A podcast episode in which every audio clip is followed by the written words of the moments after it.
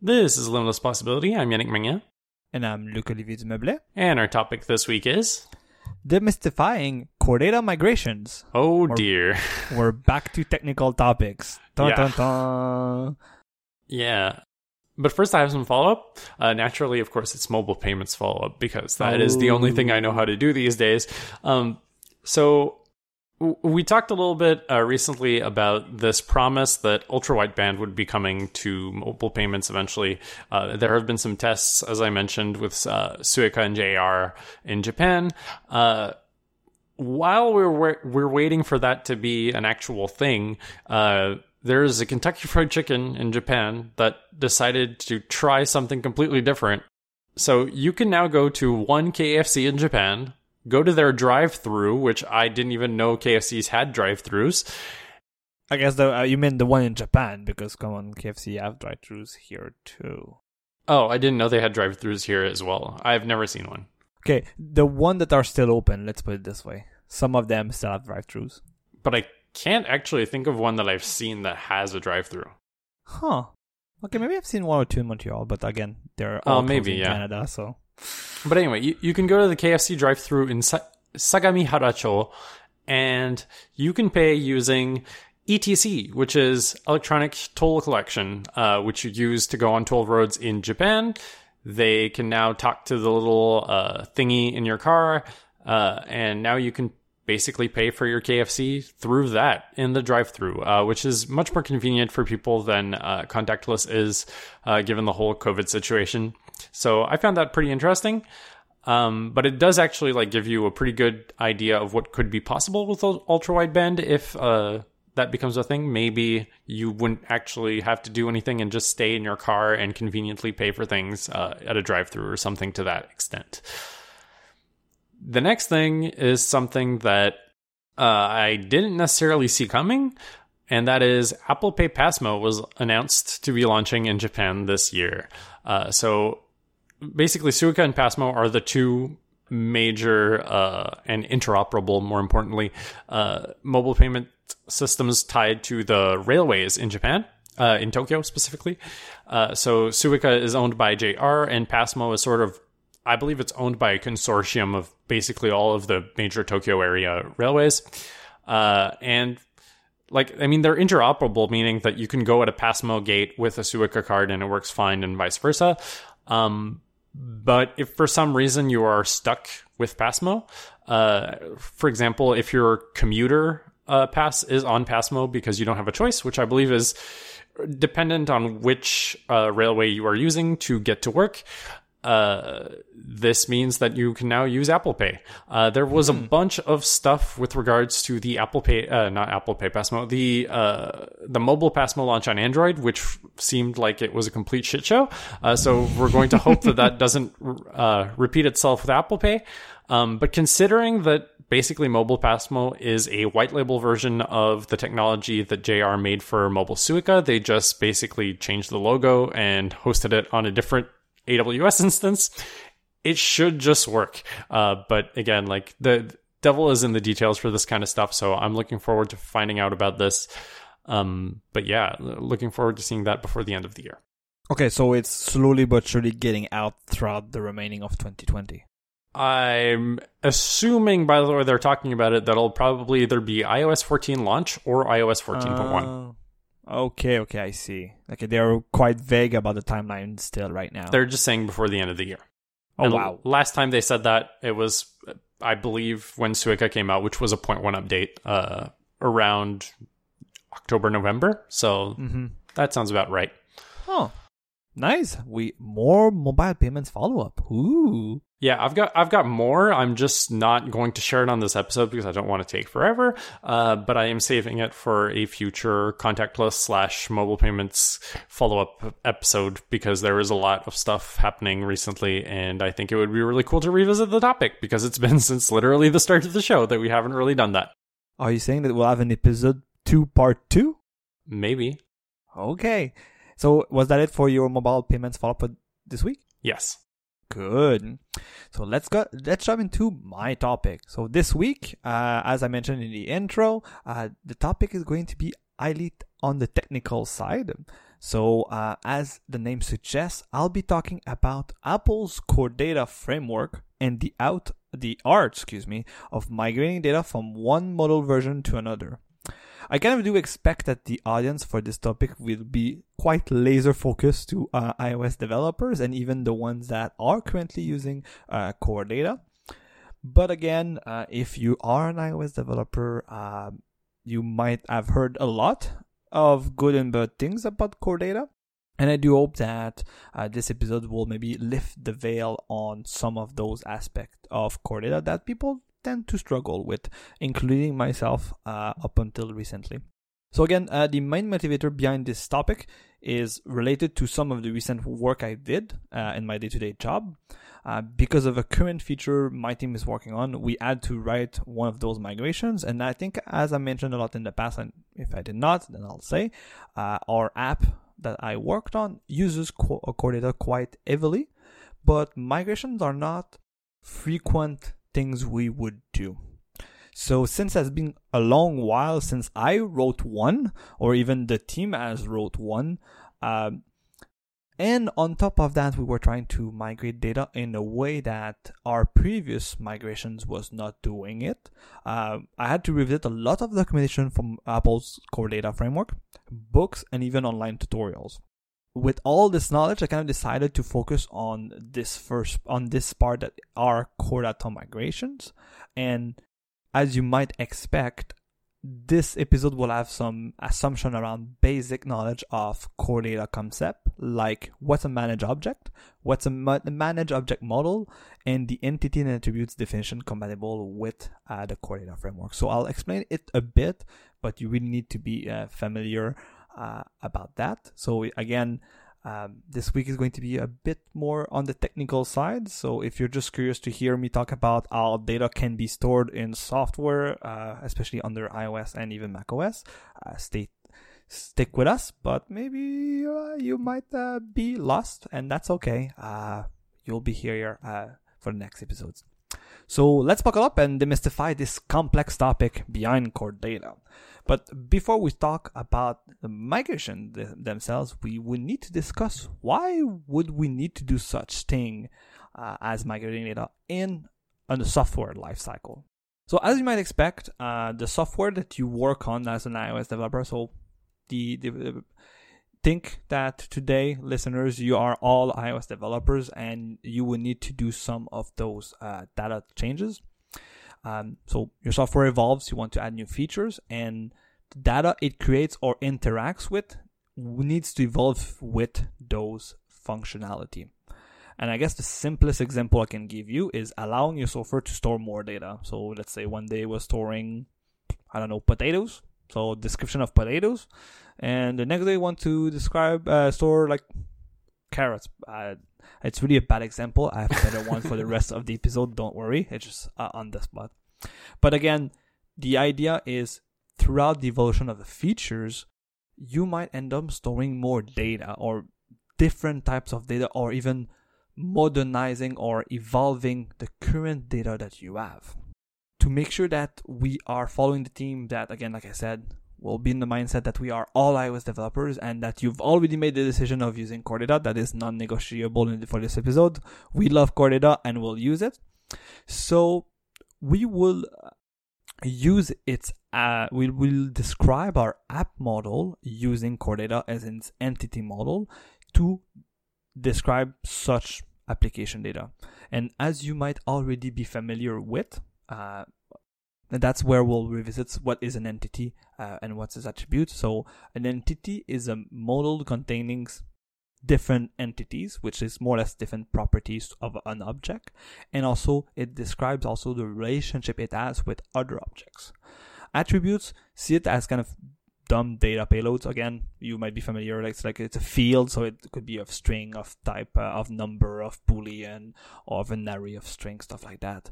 But the complex part is when you have a relationship uh, with different other entities, uh, and relationship can be of type uh, to one or too many. Of course, meaning they only relate to one other instances of a different object, or they might relate to mul- multiple other ones.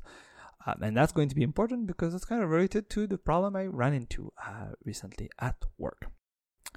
So now that we kind of are in the mindset of uh, kind of knowing why we need to migrate data, we don't have clear example yet.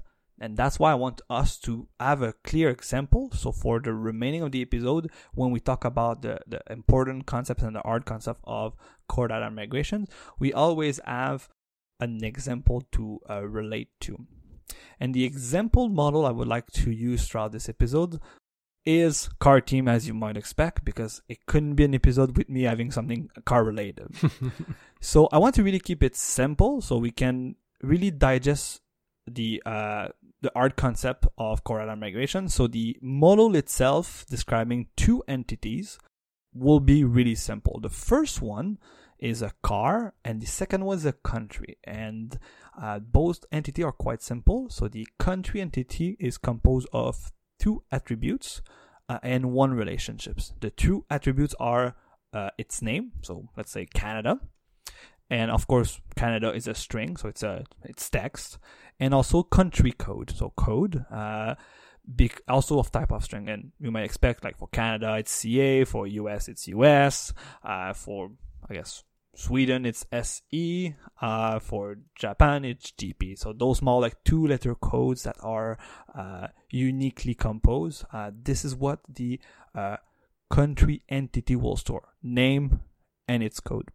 On top of that, we would like to know and build a relationship containing all the car that are built in said country. And that's where we have a relationship that points to an array of car objects called Cars Built Here.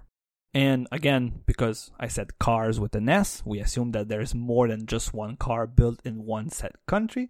So we will have a too many relationship. Uh, for the car entity, again, quite simple. We'll keep it simple. We don't want to be, be super complex.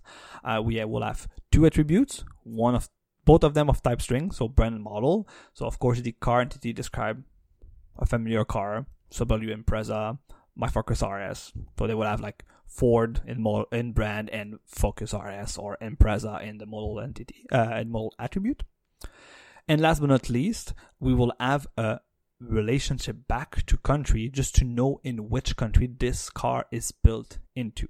And for for right now, for first version of our application where we store kind of like assume that we're kind of building a Wikipedia of all the car models built around the world and where they are built from. So car will have a relationship back to country that uh, its name will be just built in said country. So we know where it, it is built. And again, uh, in our version one of our application, a car can only build in one country. So again, it's a bit of an old school uh, car model. We don't like, uh, there's no globalization yet in our application. Like one car model is only built in one place around the world for everywhere. So you kind of see where I'm going with some of the maybe changes we would like to do uh, in our application the more it evolves. And so yeah, so we'll start with that and let's call it our application model version 1 and that's what we ended shipping out. So we have our car logger app, which contains uh, like somebody might just like have a logbook of the cars they they they've uh, seen in the streets and where they're built from and stuff like that. And that's our app on the App Store. So as you might expect, we as developer of this app we receive a lot of feedback from our customers um, and they're like pretty vocal they want specific features and they want to expand the feature set so to build those new features, we might have to adjust or add new data, uh, new ways to store data in our model. And when using core data, this entity model, so the, this, the file that is describing our and our all of our entities and its attributes and relationship, every time you need to change it, you always need to wrap it into a, a new version. So let's say every couple of versions, uh, or maybe even every version you release on the App Store, you always make some changes. So you can go quickly from version 1 to version 2 to version 3 of the whole model. And that's literally when migrations comes into play because core data needs to know what to do with your data from from your old version of your app to the new version. It needs to know how to migrate it from one model to the other, uh, one conception of the world to the next. And depending of your uh, required changes, Core Data offers two types of migrations. And those two are the first one named lightweight migrations and the latter one, the other one, excuse me, is heavyweight migration. Uh, you might have also seen uh, other literature calling them both lightweight, call being called automatic, and heavyweight called manual. Um, but for the sake of uh, of simplicity for this episode, we'll call them what Apple calls them in their documentation. So lightweight and heavyweight. So tonight I want to cover them both. But before we cover them both, we'll start with the easiest one to implement to go to the more complex one. Before I move on, Yannick, do you have any questions? Is my example model clear enough? Is there something I need to clarify just before we go into the more uh, nitty gritty details of the topic? No, it's all good. Perfect. So, lightweight migration. Um, lightweight migrations is what Apple assumes are the kind of typical changes you'll do part of your software apps models evolving so a couple of examples is maybe renaming or uh, adding, renaming, and deleting uh, an entity and attribute. So you don't care about data. It's easy. Like you delete it and you go forward. There's a couple of other things that are interesting that you might not assume that core data is able to do it by its own. For example, uh, attributes on core data can be considered optional. So to to save it, you, you, it either needs to have a value or not. So that's what we mean by optionality. And changing the optionality attribute on an attribute. So you can go from an optional attribute to a non-optional, uh, or you can go from a non-optional to an optional attribute, which this is always easy already because uh, non-optional you already have data in the database, and then uh, to go to optional, who cares about this? Like you lift restriction. Of course, when you add a restriction uh, for core data to do some stuff for free for you, hence the kind of nickname automatic migration, it requires you to set a default value. So that's always important in your model when you will change the optionality levels. When you go to non-optional, you use a default value. If not, you might need to uh, do some stuff yourself, which is the theme of uh, our type of migration. Uh, the other thing that, that we've learned recently, because that's kind of related to the problem we had, is changing the uh, the two the two one to too many relationship. Uh, so relationship can either be like two one objects or like to zero to one, right? It's, when I say two ones, zero or one, or too many, so zero, one, or many. Uh, you can change uh, this attribute. So a good example is one of our relationship on our object. Um, a good example here could be on our cars, uh, the uh, relationship to countries that is called built in. Uh, we could say built in again, but it is not a relationship to only one or zero country instances, but it's to zero, one, or many country instances to talk about globalization. And let's say in version 2 of our application, we would do this change and core data would be able to know how to move from version 1 of our model to version 2. The uh, nicety is because on top of that, it, lastly for relationship is that in core data, uh, relationship can have can have an order. So same thing, the same way that there's like uh, more restriction an attribute can have. A relationship can also have more restrictions, so they can either be ordered or non-ordered. And of course, uh, core data is able to do a lot of magic tricks for you when you move from a non-ordered to an ordered relationship or vice versa.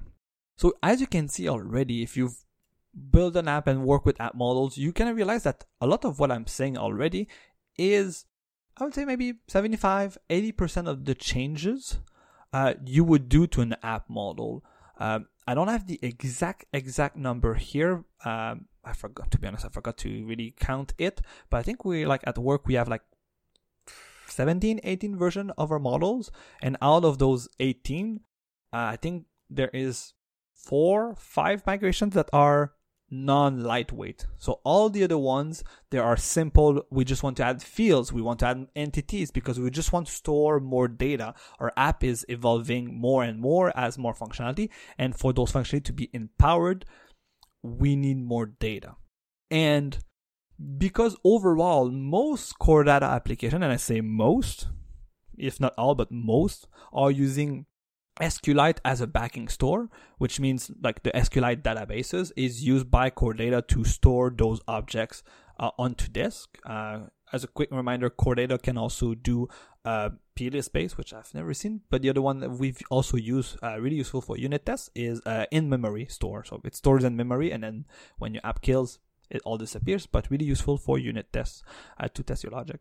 But if you're using SQLite store, uh, you should know that the core data framework won't copy your data from one database to the other to migrate to the other store. Uh, core data will be smart enough on some of those small changes to issue the appropriate SQL statements to execute this migration. And you might be like, why are you talking about copying data? And I want, don't want to talk too much about it because it is one of the big important aspects of heavyweight migrations, but I still have a couple of things to say about lightweight migration. So remember here that because core data is not a database framework, it is kind of an object relationship manager uh, framework. You, even if you decide to use uh, SQLite store, you will never really execute SQL yourself. You kind of need to think in the end that get your operations, your object operation get transformed into uh, SQL languages and that it is stored in the database. So you might run into typical database limitations, but in the end, it's in most cases, and I'll, I'll tread lightly here. In most cases, you don't need really to think about that. But Apple is telling you that when you use SQL, SQLite as a backing store plus lightweight migration, they've done a lot of optimization for it to go fast because you might, as you might expect, having a shit ton of data and you need to copy one object one by one can be time consuming, but can give you great powers to customize all this object gets transformed from one version to the other. Uh, but before we go into those details, a couple of uh, small points uh, we need to know. Uh, while I say that people always call lightweight, some people call a lightweight migration as automatic migration. It's kind of half true. Uh, yes, they are automatic, but this behavior is not enabled by default it is important that you uh, enable two options in uh, your NS persistent store coordinator object. So that's one of the object part of your core data stack in your application. As you see today, I won't go into what I strongly believe as uh, what is the perfect core data stack. Um, I have there's a lot of different opinions on the web. You'll see different architectures of iOS application.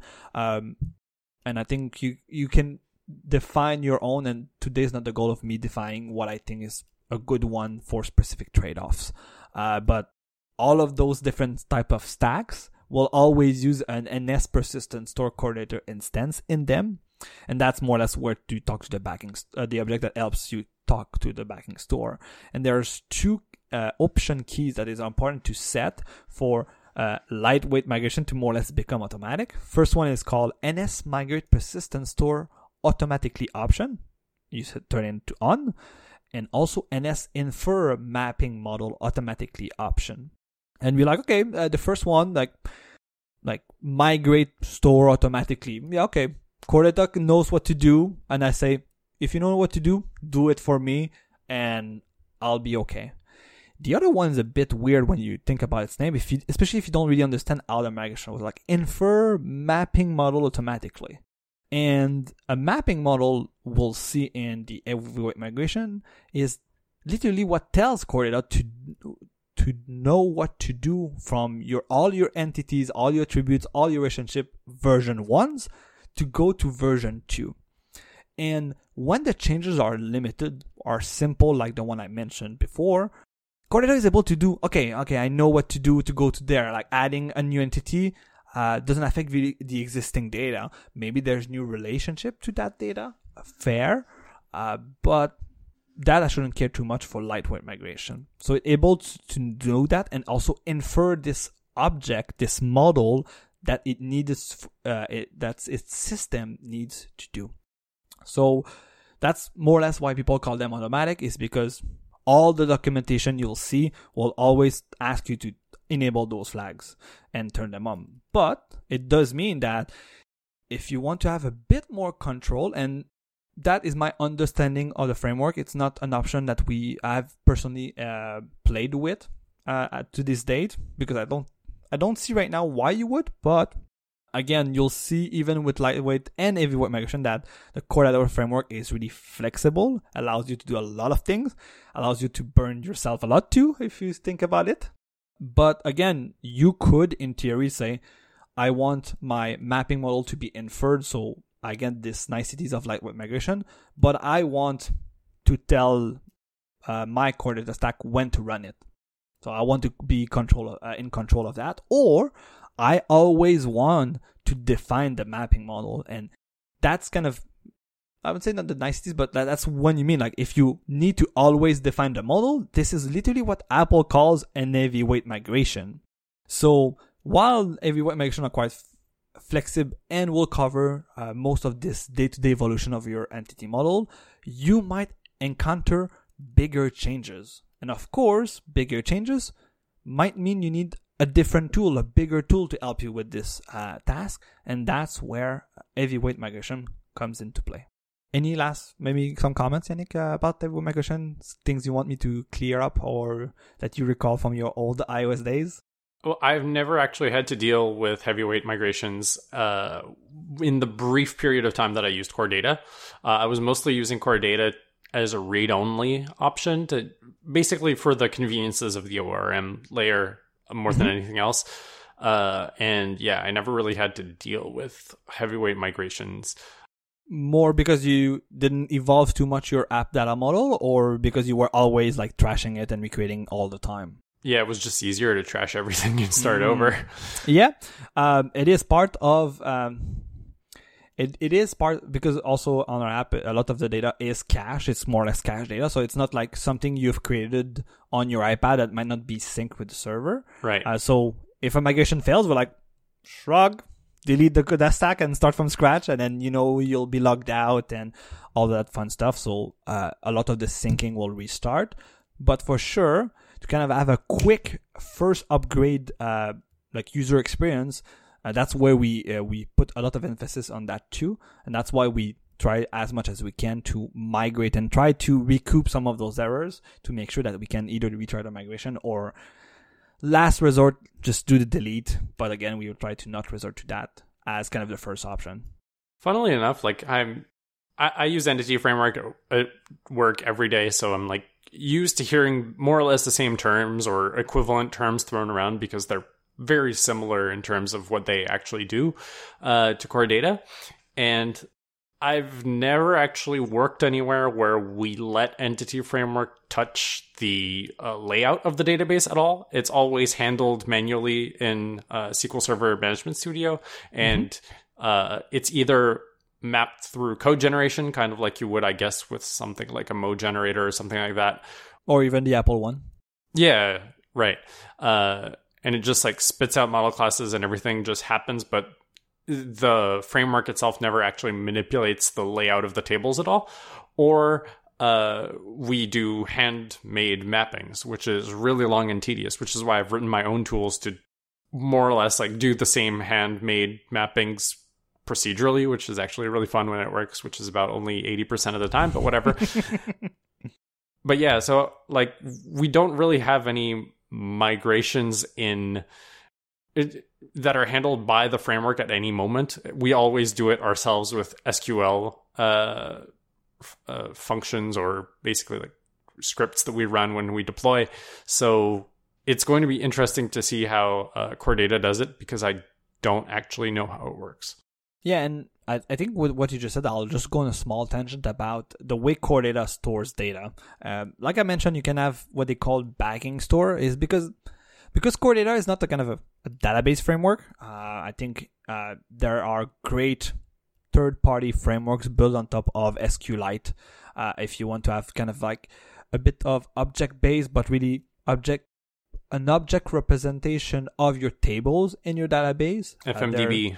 Yeah, and uh, I think there's a new version uh, that is Swift based. I think from GRDB. I don't know, like uh, another like I have to find it and I'll put it in show notes. But with the same thing as FMDB, uh, just a, a, thin layer that gives you kind of database objects uh, that are not really. Uh, and that's where Core Data kind of is trying to make this uh, m- mental model shift because the their I thinking is what you should be describing is your application model, not the way it should be stored in a database. And sadly, I think that's where sometimes the the, the perception of a layer breaks because the way you model your data needs to work in a way that you can model the data to go in a database, especially in a relational database that like right. SQLite.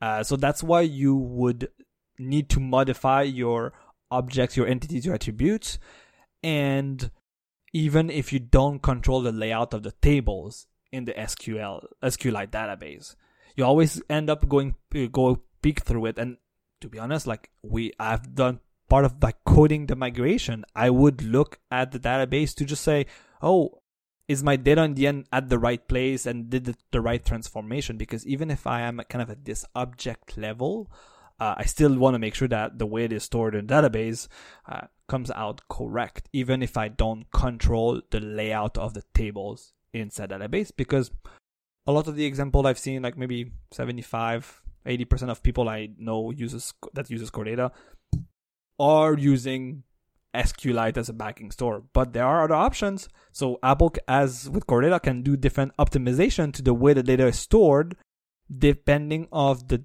backing store it uses. Hence why they don't want you to do SQLite stuff, but uh, they want you to know about it because most cases it'll be stored there, and you might have to debug some stuff because you might have performance issue. Yeah. So it's it's interesting to see the perspective with uh, because it's been a while since I did an entity model, uh, but that the fact that you really kind of like have this object model on top of your database, but you still rely heavily on you understanding SQL and like writing your own SQL for it to work correctly. Well, it's not so much writing it to work correctly. It's more like since the backing store for Entity Framework can be like literally any database server and not just like SQLite andplists and stuff like that. Um, like there's a lot of rich functionality that SQL Server has built into it that is not necessarily exposed if you're accessing through Entity Framework because it's not necessarily the case that all backing stores are going to have that functionality. And that's sort of ah, like okay. where you lose that common denominator thing where it actually bites you in the ass. Uh, so given the cost of SQL, uh, SQL Server licenses, I think it's reasonable to want to actually use almost all of the functionality that you have in that package as opposed to just using what entity framework uh, exposes to you and for that reason i think it's like it's more realistic for us to actually handle the mapping ourselves than leave it in the hands of uh, entity framework and then like let's say you update the framework and it's like oh well i need to do all these automatic migrations but then half your functions stop working like that is not something we want to do we want to leave it like hard coded so that everything in the database side continues to work correctly. Hmm. I see. I see. Ah, that's quite interesting because uh, again, it's been a while since I looked at other ORM like uh, frameworks, and it's uh, glad to hear your uh, experience with it. This is uh, not an endorsement for database based programming. This is just how things are done, by the way. That's a fair point. Fair point. Uh, though, so now that you mentioned owning and more taking ownership of how things happens when you need to do a migration. I think it's a good segue to start talking about the heavyweight migration. And again, to properly understand how heavyweight migration work, we really need to understand how core data would run. I say any migration uh, because again, uh, as I mentioned in lightweight migration, core data will do optimization that won't follow uh, the following approach. But to understand how core data run those migration, it will help us know where we should insert our custom code for our migration to work correctly because we don't need to define it all ish. And I'm trying not to spoil the remaining, so I'll, I'll, I'll move forward.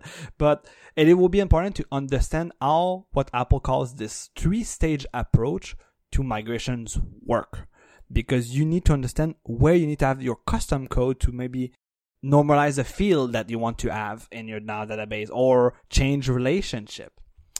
And the three stage approach to migration starts that when your migration begins, you will end up for a short amount of time, of course, depending of the length of your migration, you will end up having two database ish, kinda. Because, and that's why Apple will say you have two whole stack. Because, as I mentioned a bit in lightweight migrations, when you want to go full custom, core data needs to copy an object at a time. So it will take all the data from one store, move it to the one, but really read the data, copy it, and move it to the other one. It really need to recreate each entity and each of the data in its ent- uh, in its attributes and relationship for it to complete. So that's why we have those this source stack and this destination stack, uh, which are like represented by our source NS manage object context and a destination NS manage object context, um, because those two stacks are used between those three stages, and the three stages are the following: stage one, using all the source entities and objects, a mapping model, and possibly zero to a multiple uh, or uh, zero to the same number or even more uh, number of entity you have in your store. You'll have equivalent entity policy objects. You will need like core data will recreate all your destination objects. So at first, so let's say uh, we reuse our example. We have car and country. So we'll go all through all the car, apply the, the, the transformation, and recreate them. But it won't recreate the relationship. It will do that. Just take the objects, take the attributes, re- do the transformation, recreate them. It does that for car, country. Once that's done, then the system can move to stage number two. Where in stage number two, now that the objects are all created in the destination stack, you can re- like core data will and allow you to customize how you recreate all the relationship between those said ob- destination objects again following your mapping models and zero to multiple entity policy objects. Once that all done, core data calls you again and say a and also calls itself depending if you has customized this part of the migration or not and ask you do you need to perform custom validation on each object now that they've been recreated and transformed? They have all their relationship. Are you sure? Because that's the last time. If you need to perform uh, like a data uh, perform a data validation it is the time to do so to make sure that the migration happened correctly because you might need to change some couple of things before you do that or you want to have kind of a, a post migration call. That would be there where you do that. A part of those three stages i've mentioned a couple of things new. Uh, first the mapping model and the entity policy objects. And those two are used to customize and run code at each of these stages but first, we'll start to talk about the mapping model file because it's literally the base of the migration. Just a quick reminder before I go into that. As I mentioned, uh, today we'll be talking about the concepts and not about how you would create a code stack to run those. Uh, so there's going to be assumption, and I'll leave a couple of links. Uh, there's going to be a good book that I really love about Core Data. Uh, you've heard me talk about uh, this website, Objective C, objc.io. Uh, they've done a great book on core data. Um, I think it's maybe using Swift 4. So again, we're not too far. We're at Swift 5. So the language changes shouldn't be too much of a hurdle for the content in it. But they've showed, I, I think that's maybe the only opinion I will have about core data stack in general. But I think what they showed in their book is quite great. And they also clearly explain their trade-offs about why they think their version of the stack is good for most uh, people in this book. And also, they talk about how to build a system that runs migration. So, I won't be talking too much about that.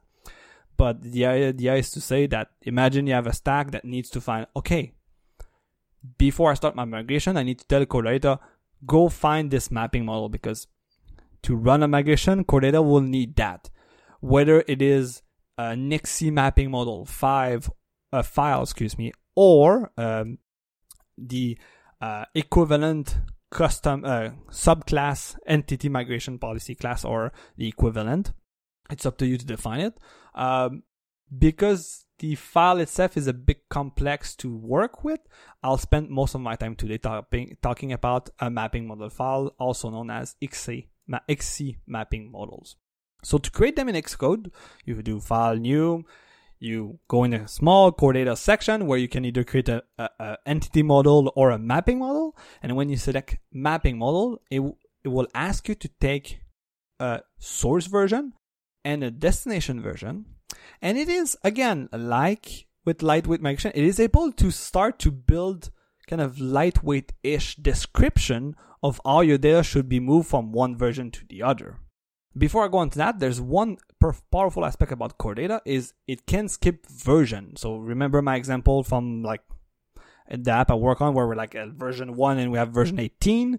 Uh, I could say I will create a mapping model from version one to version 18 and that would allow people, let's say, I don't know, uh, somebody is running an old version and then it's not updating and then manually updates the app and I've skipped a couple of versions, I could have an easier path to migrate the data from version 1 to version 3 or version 4 than doing version 1 to 2, 2 to 3, 3 to 4.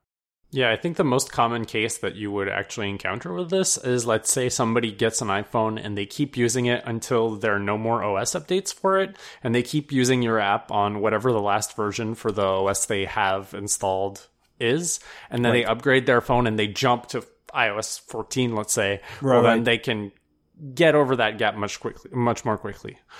Right. Um, again, my personal suggestion is always to go sequential. Uh, I think it is easier for uh, your own uh, mental model of things to make sure you don't forget anything that you, uh, and also to test. I realize that to test when you have smaller change in between and also test your migration, it's also easier. But again, the idea here to say is that core data is flexible enough to jump some of the middle steps and be like, uh, I've seen some example on tutorials I follow that say, "Oh, my version three uh, is something I did wrong. I corrupted data."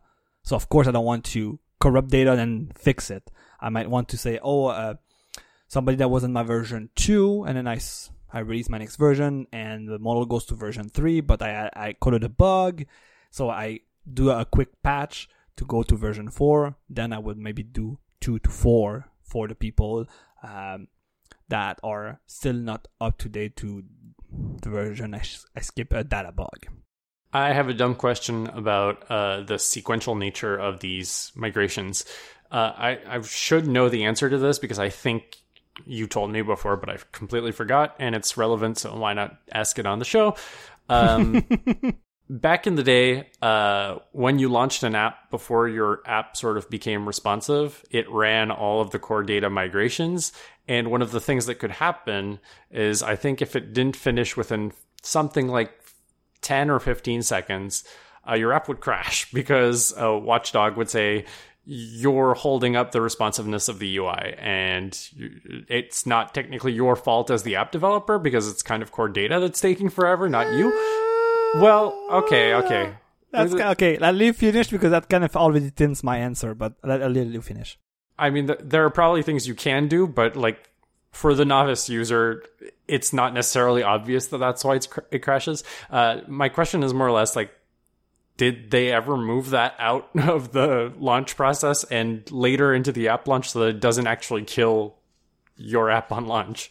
Um, they always did that. It's just that again, a lot of the tutorial assume, assumes the kind of the I would say the easy path to core data, and what you didn't realize is you made an assumption that by maybe uh, instantiating a specific object, I f- I won't name any because I forgot which one will just trigger that automatically. Ah, okay. But yes, if you add the settings I was talking before, or you, it would try to do the migration maybe in a moment that you don't want the migration to run, or maybe you want to have a UI up so that your app says, okay, uh, the app has started, the, it is responsive, but the user interaction is blocked. That's something we do. We, when we first launch the app, whether it's the first time, uh, no, that would be for an, uh, after an update, we look, um, is, do we need to migrate our store? And if they, if our stack says yes, we literally I'd say block the UI, but we block the user experience. Uh, this is a good moment for us to show our, our what a nice what's new with a bit of marketing and say, hey, here's the new features in the app for this version, uh, and then there's a progress bar and says, okay, yeah, uh, our kind of our. I don't think we have Word, but I've seen some of our apps at Word. They say, hey, we we uh they have some like fun sentences like, hey, uh, wait a sec, we're just like migrate, we're just like touching your data, or uh, wait a sec, we'll be back in a sec. Some some fun stuff like that. I forgot the exact sentence, but like there's ways where you can tell to code it out. No, no, no, whoa, don't create a stack yet. Just tell me before I ask you to create the whole uh, like NS persistence coordinator and all those fun objects. If I do that, are you going to run an animation behind my back? And Core Data will be like, yes. Or, oh, no, no, no. If you call me, I'll return you an error because you need to start a migration before you can right. call me. So you can build your user experience to uh, allow your user to be aware that happens, but also to tell the OS that that is also happening and that you're not blocked because you have handled it correctly. Uh, the idea, I think, for this is really to make sure that you have a like a quick start, and then sadly that you maybe block your user, or maybe your app has a way to let you go in the background, like really run in the background while the UI is frontmost is not uh, relying on the core store. Uh, for the app I worked on, we rely heavily on a core store, so it will be quite impossible for our user to use our app without it being live. So that's why we ask them to wait. Um, and usually, uh, with automatic update these days, uh, iPads are updated frequently. Uh, so going sequential one after the other works great. So it's not too much, uh, too long. But again, we store a lot of data. So we've seen progress, like especially on slow iPad, can take minutes, not seconds. So you need to be aware of that. And there's some techniques, uh, we haven't used too much, but Apple describes some techniques in their uh, documentation. I'll be posting a link in the show notes to their old, old Core Data documentation. Excuse me. Because that's sadly part of the new Apple documentation that died, so it's in the archive, uh, but still available. The typical, uh, and a lot. Funnily enough, a lot of what I had to reread to understand migration correctly was lost in those. It was uh, kind of hard to find because even if they start to slowly but surely rewrite the documentation, it's like a lot of it is not migrated again. Just not to make a bad pun. Uh, but yeah. So yeah. So long story short, that's what you have to do to kind of like make sure you don't block the main thread. And then the OS is like, oh, you've blocked the main thread or you haven't started the app in 10 seconds. What's up? so basically, crashed. you're saying that everybody read the same bad tutorial and replicated the same mistake into their apps, and we're technically to blame, but we feel stupid because we did what we were told and it wasn't the good thing. And I wouldn't be surprised that this tutorial is from Apple. Like, yeah, I wouldn't yeah, be surprised probably. it's a typical Core Data uh, tutorial because I recall it's a while back that we had to like, and that's why we like the Core Data book is we had to read from not Apple's documentation how to understand migrations. And you know, like throughout, you, you're trying to find the hidden corners of the Apple documentation even before it got like all the archive was not the archive, uh, because okay, no, I don't want to say that yet, but because it's hard, right? It's not yeah. easy. Uh, but once you learn it, it's like mind blown, and that's what I'm trying to do in this episode. It's kind of made you find this easy in the end, even if it's not. Okay. Well, it was more of a problem back in the iPhone 3G days when you had literally like a potato processor to actually like do the job. Whereas now it's probably faster, although like like you said, like it doesn't mean it's going to be super instant too. It can still take nope. minutes, but it could st- if you store a shit ton of data, it can take minutes. Uh, even though like iPad Pros, it can take a couple of seconds with the dip. Especially we have a lot of like we have. A, I work on a point of sale system, so we have a lot of inventory data. So uh, depending on your inventory size, even on iPad Pro can take a couple of seconds to migrate the store. Yeah, Brent, Brent Simmons is a big advocate of using core data by default, unless you need to fix things for uh, performance reasons. And the, the example that he brings up a lot that I think is sort of applicable here in the context of the migrations is uh, when you want to do a mass update, and I think this is no longer true, but it used to be true you have to iterate every single object in a collection one by one to update the field on all of them. Whereas in SQL, you can just do an update statement that updates everything at once and it's super fast. Uh, but it was significantly slower to do mass uh, updates before in core data. And so if you were doing something like mark all as read in NetNewsWire, uh, it would take a long ass time if you weren't actually going through a SQL backend to do that yourself. I think right. they've added something since then to actually do mass updates that are more responsive. There is, I forgot the exact name, but something like NS batch operation. Yeah. Uh, but again, uh, like you mentioned, it is goes uh, what you're describing a bit goes not against but contradicts the way uh, Core Data works. Core Data works on object, not data, and that kind of sounds weird when you think about it, but it works on objects. So to change something, you need to have the object in memory, change it, and then tell it to save. And it's why a lot of people are doing that. Uh, and it, there's a couple of limitations with, with those operations. You can do batch delete, batch update, batch create. But again, they, they circumvent a lot of the typical core data stack if you were to just do a for loop, right? Yeah. So you have to do like you, you kind of need to do like, okay, I'll do the batch. And it, again, I haven't played with it. So if I recall correctly, it's like you have to do the batch update, then it wait for it to be confirmed that it's updated, and then tell Core Data refresh yourself. And then it will kind of recreate all of its cache, and then oh, okay, the database has changed. Crap, I It- need to recreate all my caches. clean, but No. it solves the problem, and like that. Right. That's kind of the issue. Is like I, I get at the conceptual level why core data behaves the way it does, and it makes a lot of sense for most applications. But then you run into these weird ass. It doesn't even feel like an edge case. It just feels like common cases that are just badly suited for the model that core data has sometimes. And it's nice that they gave us an out that we can actually use to do these things, uh, even if it's a little bit weird. Right, totally. And speaking of weird things, we'll continue talking about the mapping model file. Um, so again, it use it is a file that allows you to do version one to two and is able to describe okay, uh, my car dot name goes to destination dot car dot name. Like we have, it uses a, weird specific language that, from what I've understood, is something I still don't really understand how it works. But from what I understood from the documentation, it is based on NS expression. So it literally takes the string in that file and then run it as code. Which is funny because also there's like kind of special like keywords you can use in those strings to say like a dollar sign source, dollar line, dollar sign destination to really reflect this duality of stack, the, the source stack that I'm mentioning earlier, t- and the destination. And also maybe you say, okay, no, I need to uh, normalize the field. So I will ask my uh, entity policy, go take the source data, call this method on the entity policy using this uh, weird specific language on NS expression. So yes, again, it it describes all of this, and then it uses this weird language to recreate the attributes, recreate the relationship, and again allow allows you to be inserted at each of those levels, and that's where mapping customization comes into play. Um, yeah. Um, again, each entity mapping can be customized by providing a subclass of NS entity migration policy. And again, like a lot of the, I will say old school, but bear with me, but the old school Apple frameworks that are based on the Objective C runtime, which is kind of a file on your IDE that you put strings in it and then it kind of do uh, NS class from string, stuff like that. I Uh, love it.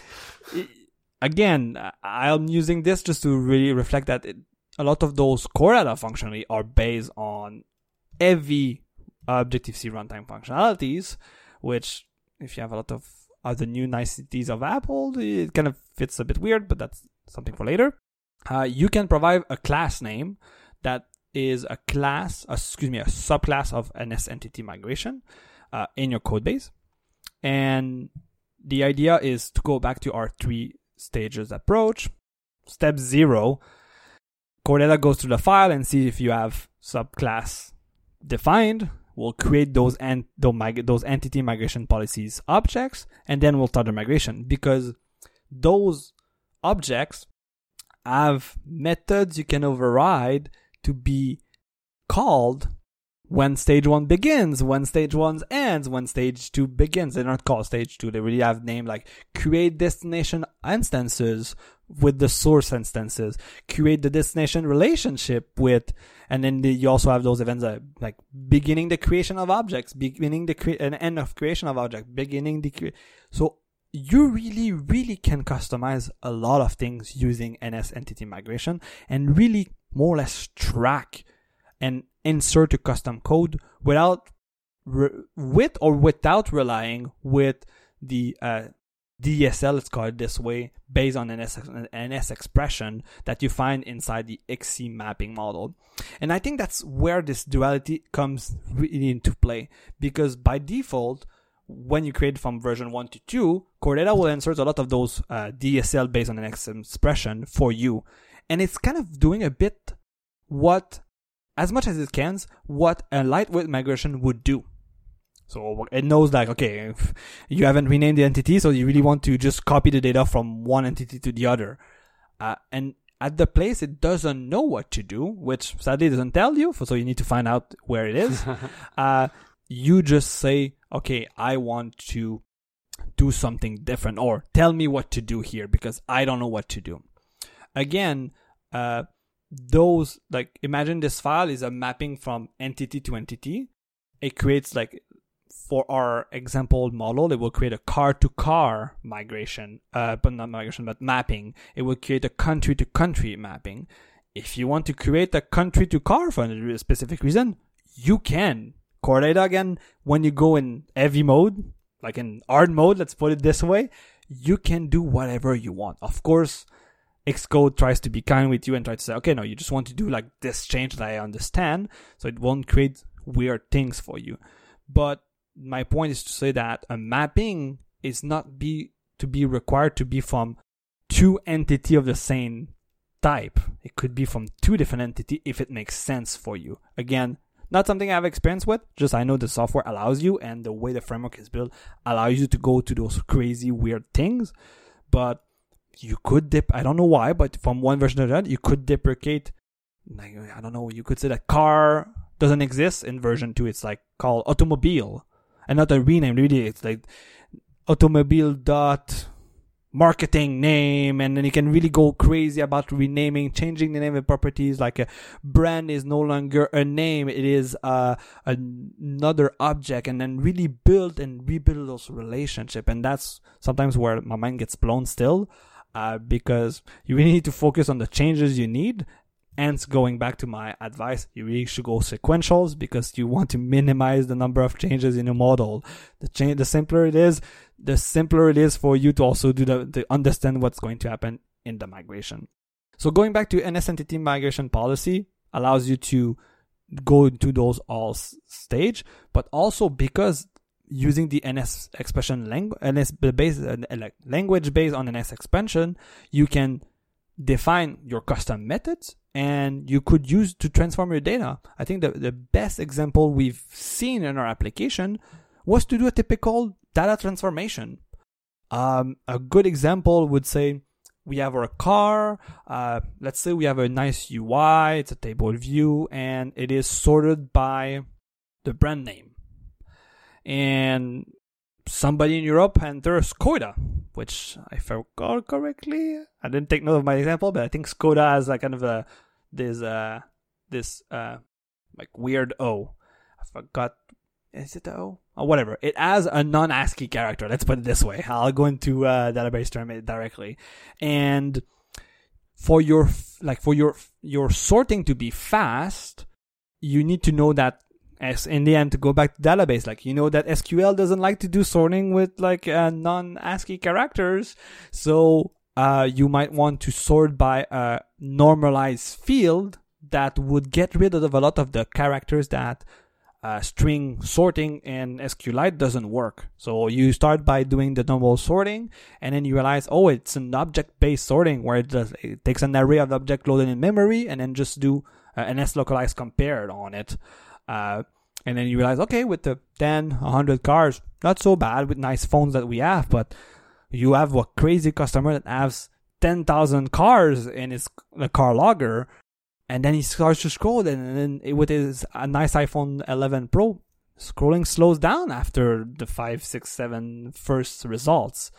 And then you debug and debug, and then that's where we realize, oh yeah, it's because my sorting is not done at the database level where again like Yannick was mentioning about updating data uber fast. Like that relationship database relational databases are really powerful to do that. But when you want you, you go above at the object level that's when it slows down. So you could write this migration where in your entity migration policy you have a normalized brand name for string. And then you would just say okay, I, uh, this language has a dollar sign entity policy like variable that you can use in those text field dot normalize brand name for string calling source dot brand.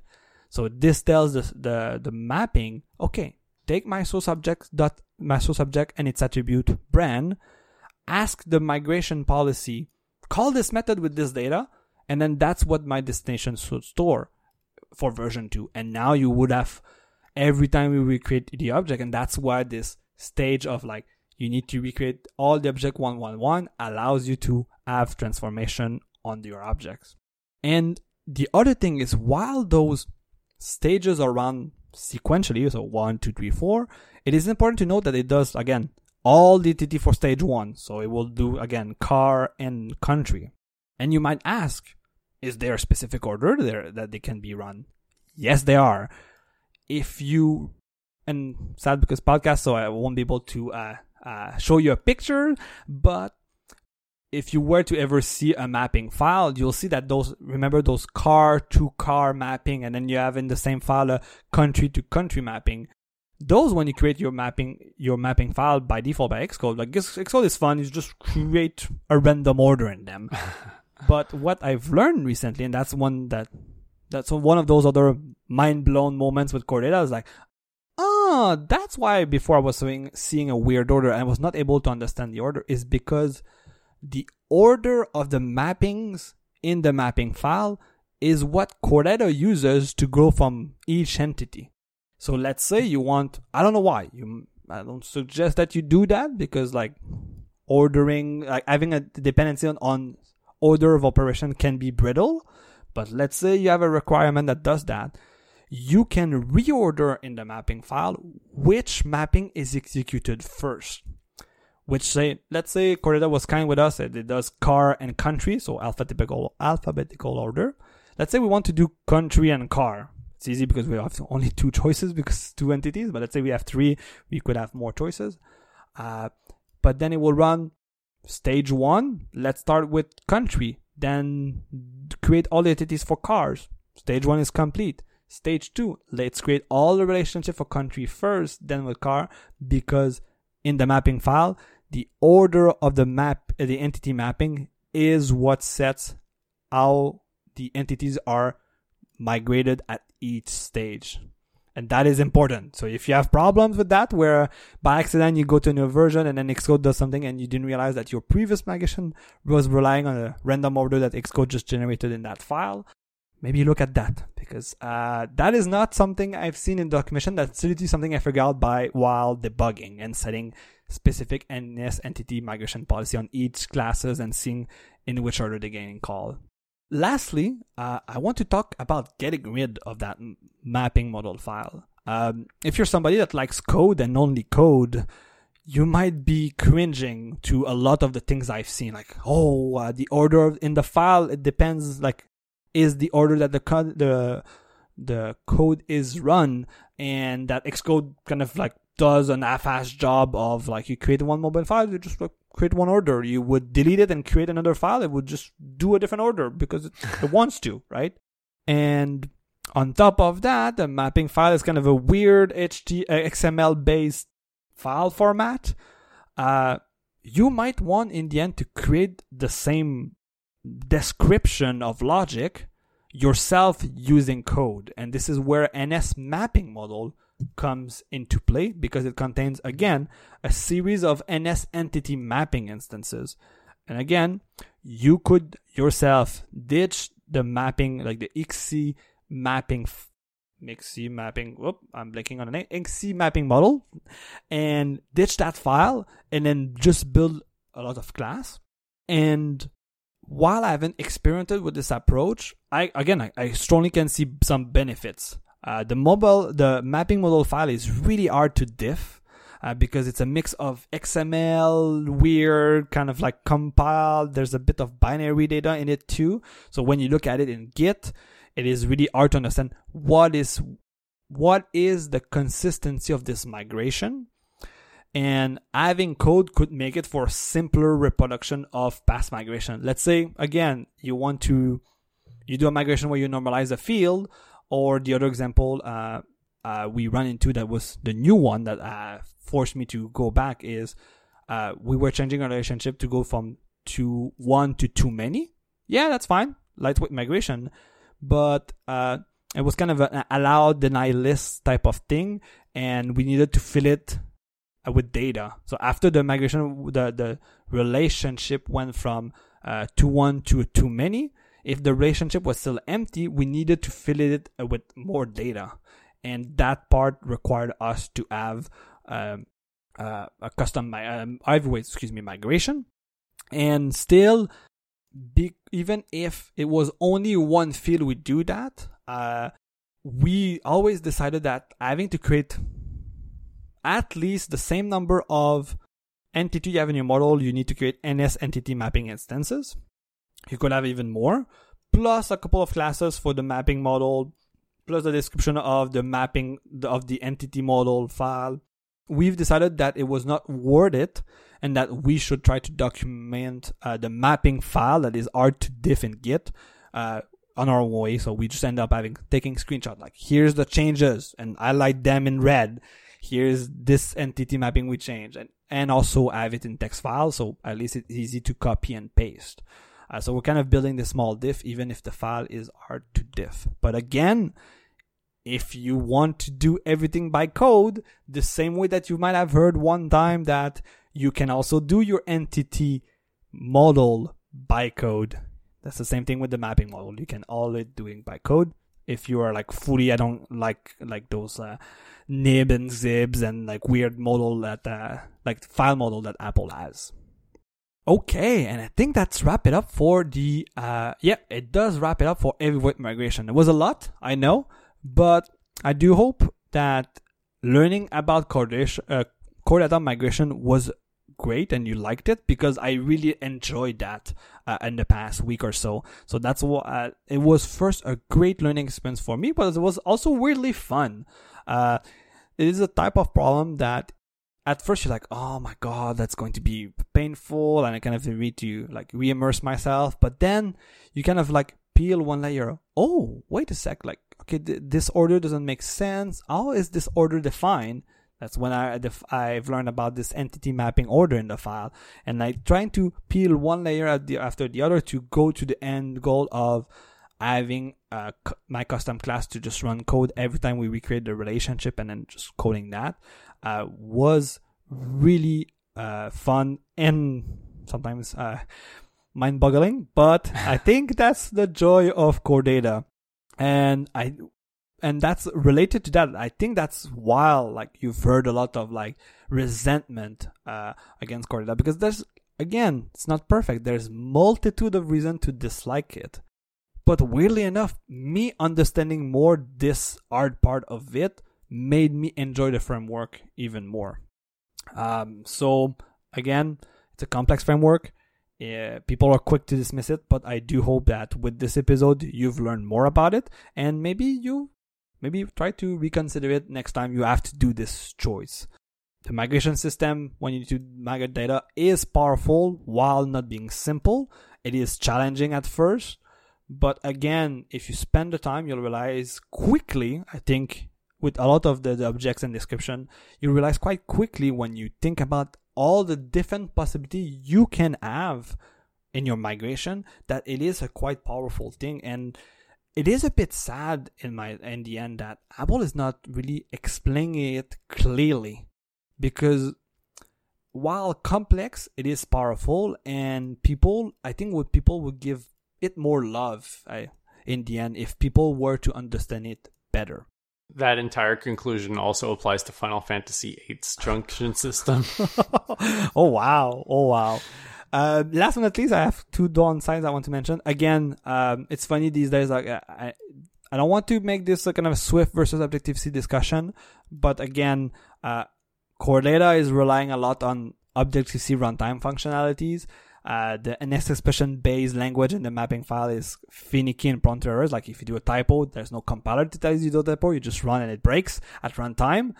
Um, so knowing that and a lot of the evolution we see with Swift, I'm quite curious how Data will evolve to Apple's new thinking of development language, development frameworks, and like their experiment with Swift UI and DSLs. Um, again, I don't know. I know nobody can tell me about that, but I wish that like Core Data. W- I hope that Core Data won't die with it because it is a powerful tool that can do a lot for you and also like be follow you as a good friend that can also slap you in the back of the in the back on the head sometimes while you do your uh, but it's a good friend that can guide you through your uh, software development journey with your product uh, and that has a lot of tools uh, if you take the time to learn them.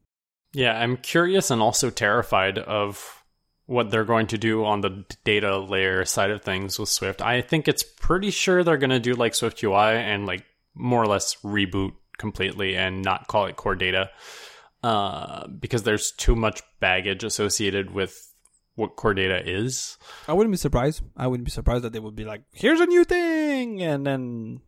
But given how little I'm enjoying what I've played with in Swift UI, I don't think I'm going to be that excited for it. okay, that's that's interesting. Uh, does it mean that you started to work on your some of your personal project that you've hinted at in the past few episodes?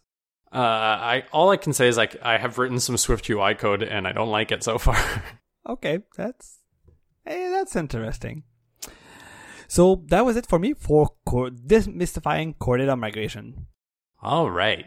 Uh, if you want to find the show notes for this episode, you can go and find it at limitlesspossibility.net slash 142. You can also find all of our episodes at limitlesspossibility.net as long as I pay the hosting after this episode is recorded because we are at one dollar balance on our account. Uh oh. we'll be good. We'll be good. Uh, you can find the podcast on Twitter at Limipo underscore podcast. That's L I M I P O underscore podcast. Or you can find us individually on Twitter. I'm at Sakurina. That's S A K U R I N A. And you can find Luc-Olivier at Luconoche. That's L U C C O N O E C H E. And I would like to hear some of your past personal experience with Core Data and its migration system. If you have any. If you have any, of course. Of course. See you in two weeks. See you in two weeks.